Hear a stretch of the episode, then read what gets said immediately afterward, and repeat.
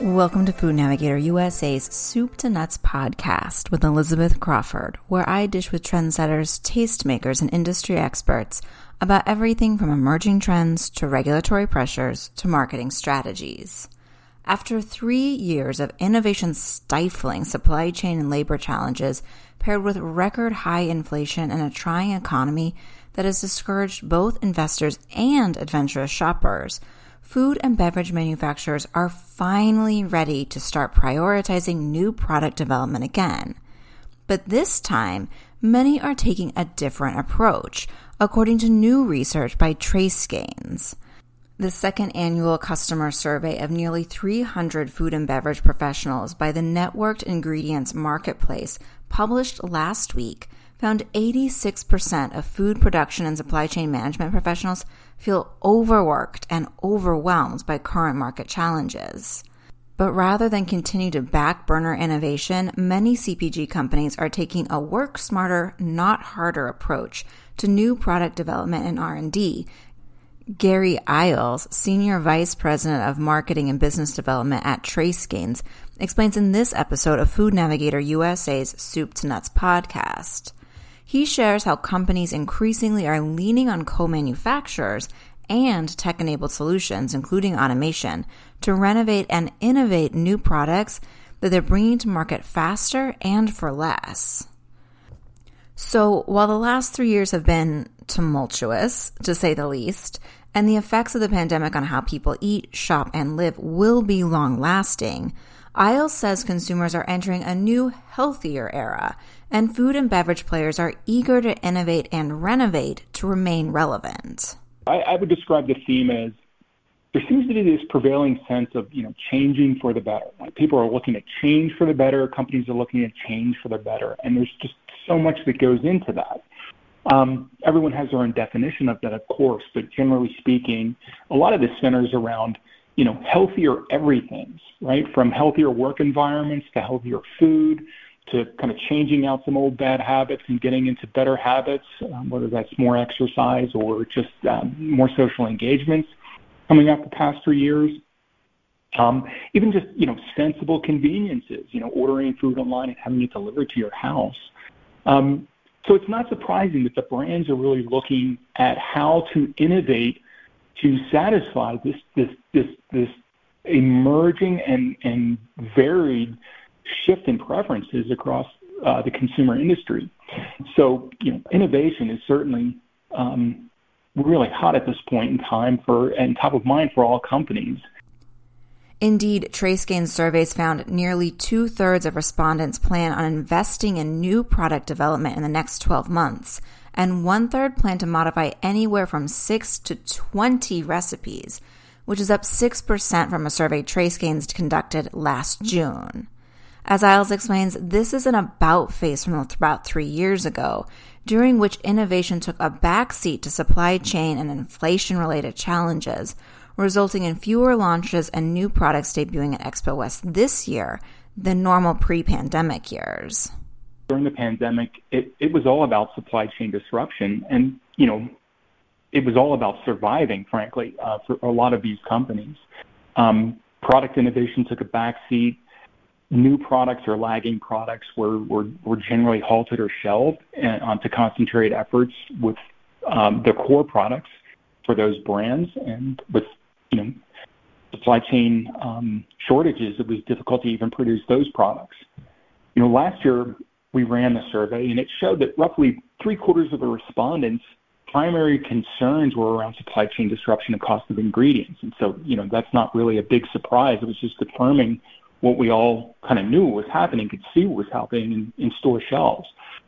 But nearly half of those companies also expected innovation to stagnate and decrease. And I think that's the reason when you're going to, you know, the show this year, there's not a lot of innovation because everything was was was backburnered.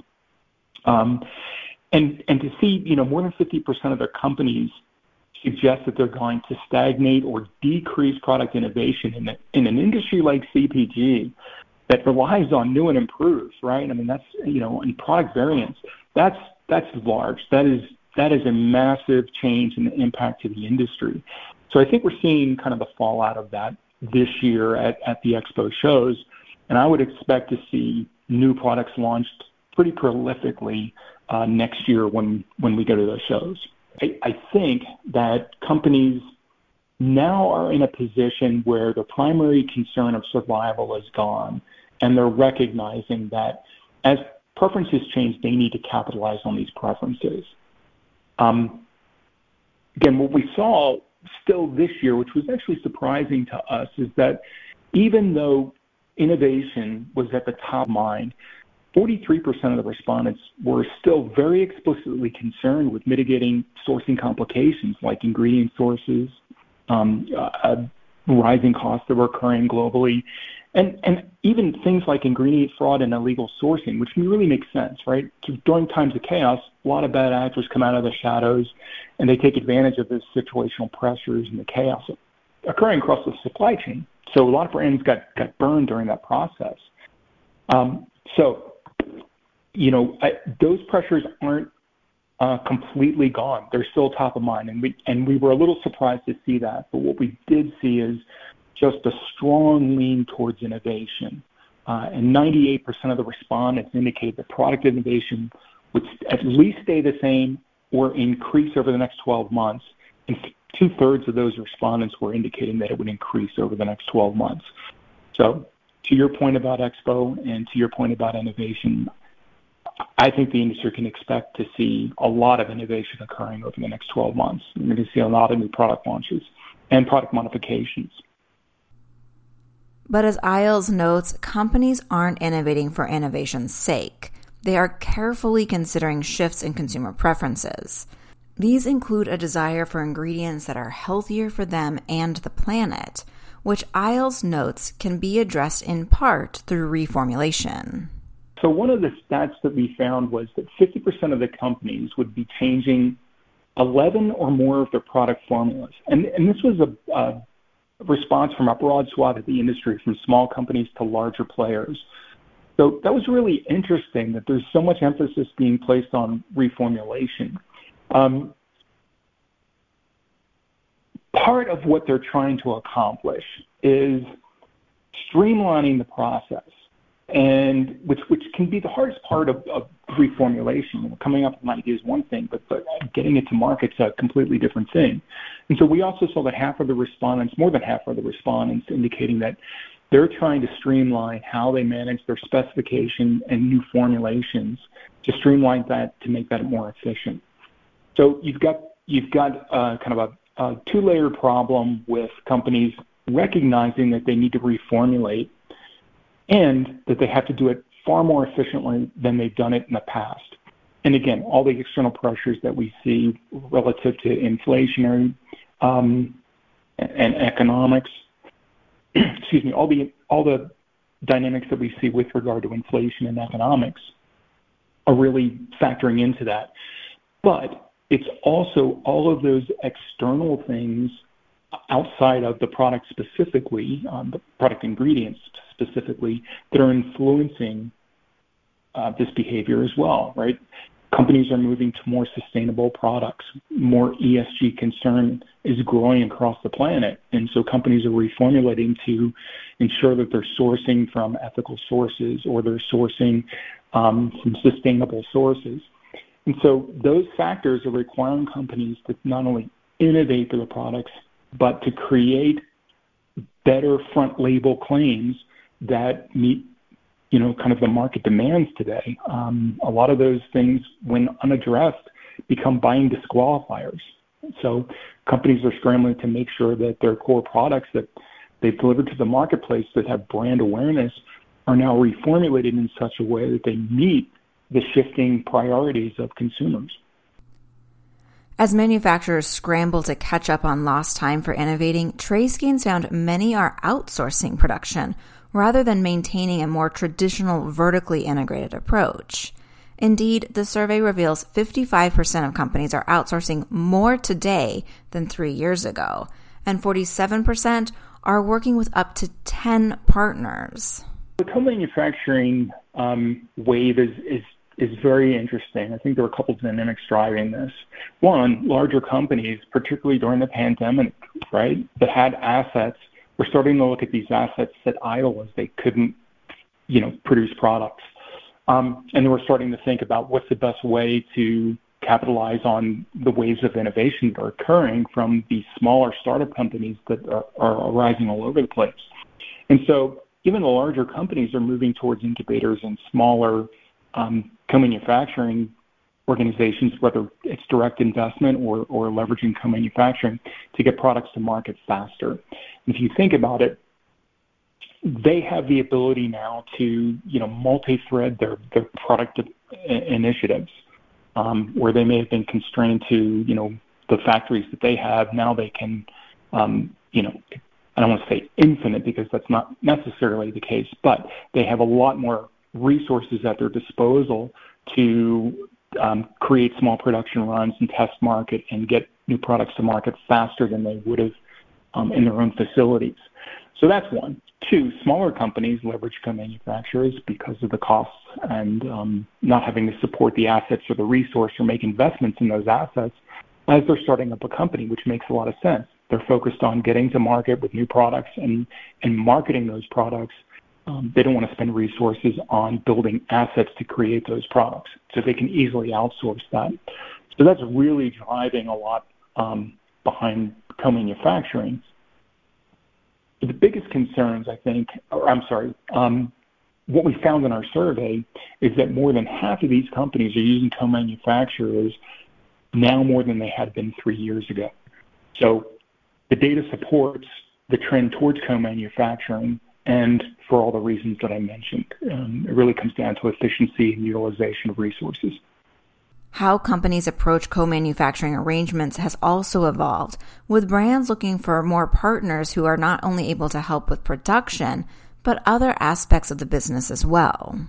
You know, in the past, you may have gone um, out to the market to look for a, a, a co manufacturer just to simply produce your product, right? Now, now what companies are looking for more so are partnerships. So I think the first thing that some uh, an organization or a brand should do when looking for a co-manufacturer is, you know, start with what outcomes that they want, right, and then kind of back into requirements from there. Um, they really need to assess what the capabilities of the co-man are, not just their facilities and whether they're a reliable, ethical um, partner. Um, capacities certainly important, but it's also how they partner, which can be very important. You know, are they actively contributing and collaborating as part of the process? Are they bringing knowledge to the table, or are they just producing your product? And I think that's super important going forward because things change quickly. And so that also means that you need to work with a partner who can describe how they remedy problems, what their approach is, both you know, just generally, but also in contract, right, what they're willing to contract towards, that's super important because you always hit bumps in the road. So understanding how that extended team of yours responds to adversity is important. You know, does it align with your brand and does it align with your your values and and and your customers' values? So that's key. Um, at the end of the day, all of this is de-risking your business to some extent, and so you want to make sure that these companies, the co-mans, have a level of digitization and sophistication for today's market. I mean, there are a lot of co-mans that are out there that have been, you know, running um, antiquated plant equipment, but more importantly, antiquated plant processes, you know, very paper-based processes. And so I would suggest looking for those co-mans who have modernized their operations, um, whether it's facilities but more importantly, their processes and how they run their business and do they conduct a digital business um, going forward. That's really an important important aspect of that's sometimes overlooked. In addition to tapping co-manufacturers for more help, TraceGains found CPG companies are increasingly leaning on tech-enabled solutions to ease their workloads.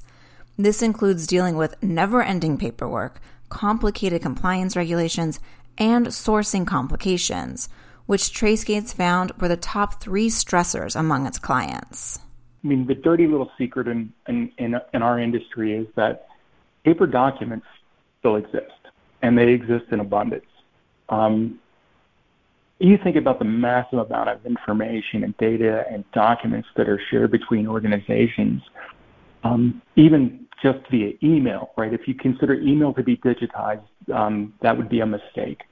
Uh, this information is so vast that, that, that running operations without fully digitizing and standardizing your information is almost it's it's impossible um, to capitalize on everything that's occurring technologically across the industry with, with, with AI and workflow automations. So those companies that are really lagging in this area are really going to run up against competitive disadvantages in the future. And you know, data and information has to be accessible to all participants in the organization at the right time and has to be protected and permissioned in the right ways.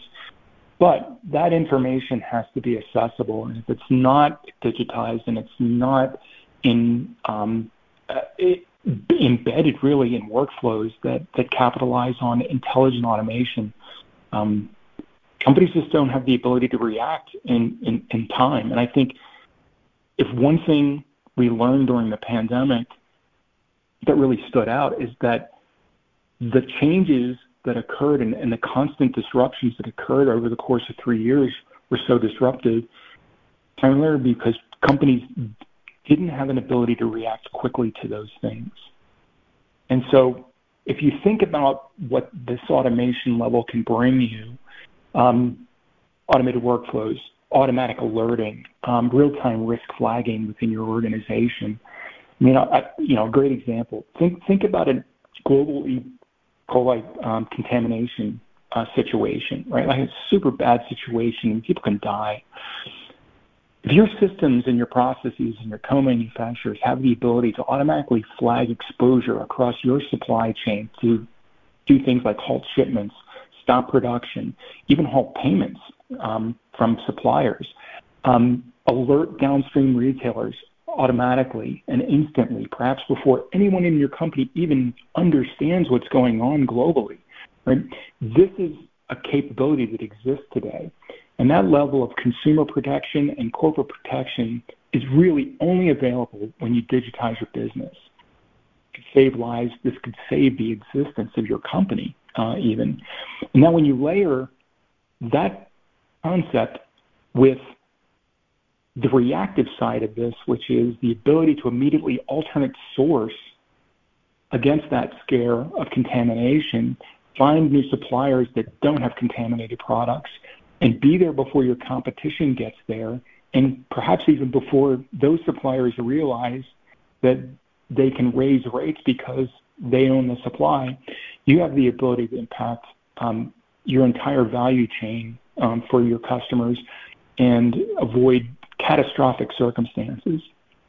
And in the past, five years ago, I may have cited an example like that, and people would have been like, "Yeah, you know, it's possible." But but what we saw in the last several years through the course of the pandemic is these are the types of things that absolutely were happening, and companies that were surviving had already positioned and were already capable of capitalizing on this type of, of dynamic through all the digitization that they've been putting in place. So it's a really important um, concept going forward that you have to look at your business not just about meeting market demand, but how you actually run and operate your business in today's world, taking advantage of the capabilities that we're seeing, including um, what, what is all the rage, obviously, is, is, is artificial intelligence, um, to, to not only understand what's going on, but to react to it faster than you could um, manually. Pl- platforms like TraceGains actually help them get there faster than they could on their own. And the reason we do that is because, again, we have a networked fabric that we connect individuals as well as data um, in a networked ingredients marketplace. And so we always say you want to start with the ingredients, right? Um, the ingredients come from suppliers, so you have to have that connectivity of ingredients to locations where they're being um, produced to those suppliers that are producing those. And then all the documentation and data that surrounds that, including third-party data from global alerting systems like um, SGS DigiComply, as an example. And if you have the ability to plug into this network and capitalize on all the connections that are already there that associate individuals, companies, ingredients, and the associated information around those ingredients in one place, you're taking a massive leap in your operations immediately. And so, you know, ingredients are the atom, right? They are the they are the nucleus of everything that's created as far as a product. And then there's so much information that attaches to that ingredient that, that it's impossible for companies to do this on their own. And this is why TraceGains emerged to create a community where we could provide the network fabric where companies and individuals can plug into that network fabric and then capitalize on the information that's available. As essential as innovation is to the longevity and relevance of CPG companies, TraceGains survey shows that companies cannot simply innovate for innovation's sake. Rather, they need to innovate to adapt to market conditions and overcome obstacles, which are constantly changing, but which Iles says TraceGains can help companies track and navigate. Our website is a wealth of information. We put a lot of resources and information on our website, website and we make that available, um, you know, very easily for folks in a variety of different formats, from from podcasts like this to um, material that they can read, short form blogs, longer form papers, and um, uh, you know videos and training videos. So there's a wealth of information there. We're also all the major trade shows. So um, when we're there, please uh, reach out to us and connect or stop by our, our booth at those major trade shows. We'd love to talk to folks. And kind of really one of the big things I would point folks to is one of our newest solution innovations that we've we've innovated during the past um, past year, year and a half as well. We've launched a product called TraceGains Gather, and that really is the portal, the entrance into that largest and, and only network ingredients marketplace that I've talked about. It's a community of more than 61,000 supplier locations. We have more than half a million ingredients and items on that platform. And it's a free solution for everyone. You can go there for free, sign up, and access this marketplace to develop new partnerships. As a supplier, you can list your products and sell more, or you can even access um, compliance documentation in this vehicle. And, and it's super powerful. Um, even so powerful that if you were to actually run a Google search today on like um, obscure items like Activa MP, which is a um, a dairy yield and texturing type of uh, ingredient that's added to products, or even service providers like Integrate Logistics, which does you know cold chain storage services for for the industry. If you in Google searches on those, you're going to see that the TraceGains Gather solution actually comes up as one of the top responses because we have so much information in this network ecosystem that Google is crawling it and bringing it forth as, as a reliable resource for the industry. So we're super excited to be a part of revolutionizing the supply chain and how companies are innovating and bringing new products to market. Iles added that this July, TraceGains will unveil another product that will help with innovation and which he says will be particularly helpful for new brands or small to medium sized businesses coming to market and scaling up. So, something to watch for. But until then, we have reached the end of another episode of Food Navigator USA's Soup to Nuts podcast. I hope you'll join me again next week for another installment and help you remember, I encourage you to subscribe. Until next time, this is Elizabeth Crawford wishing you a productive, profitable, and safe week.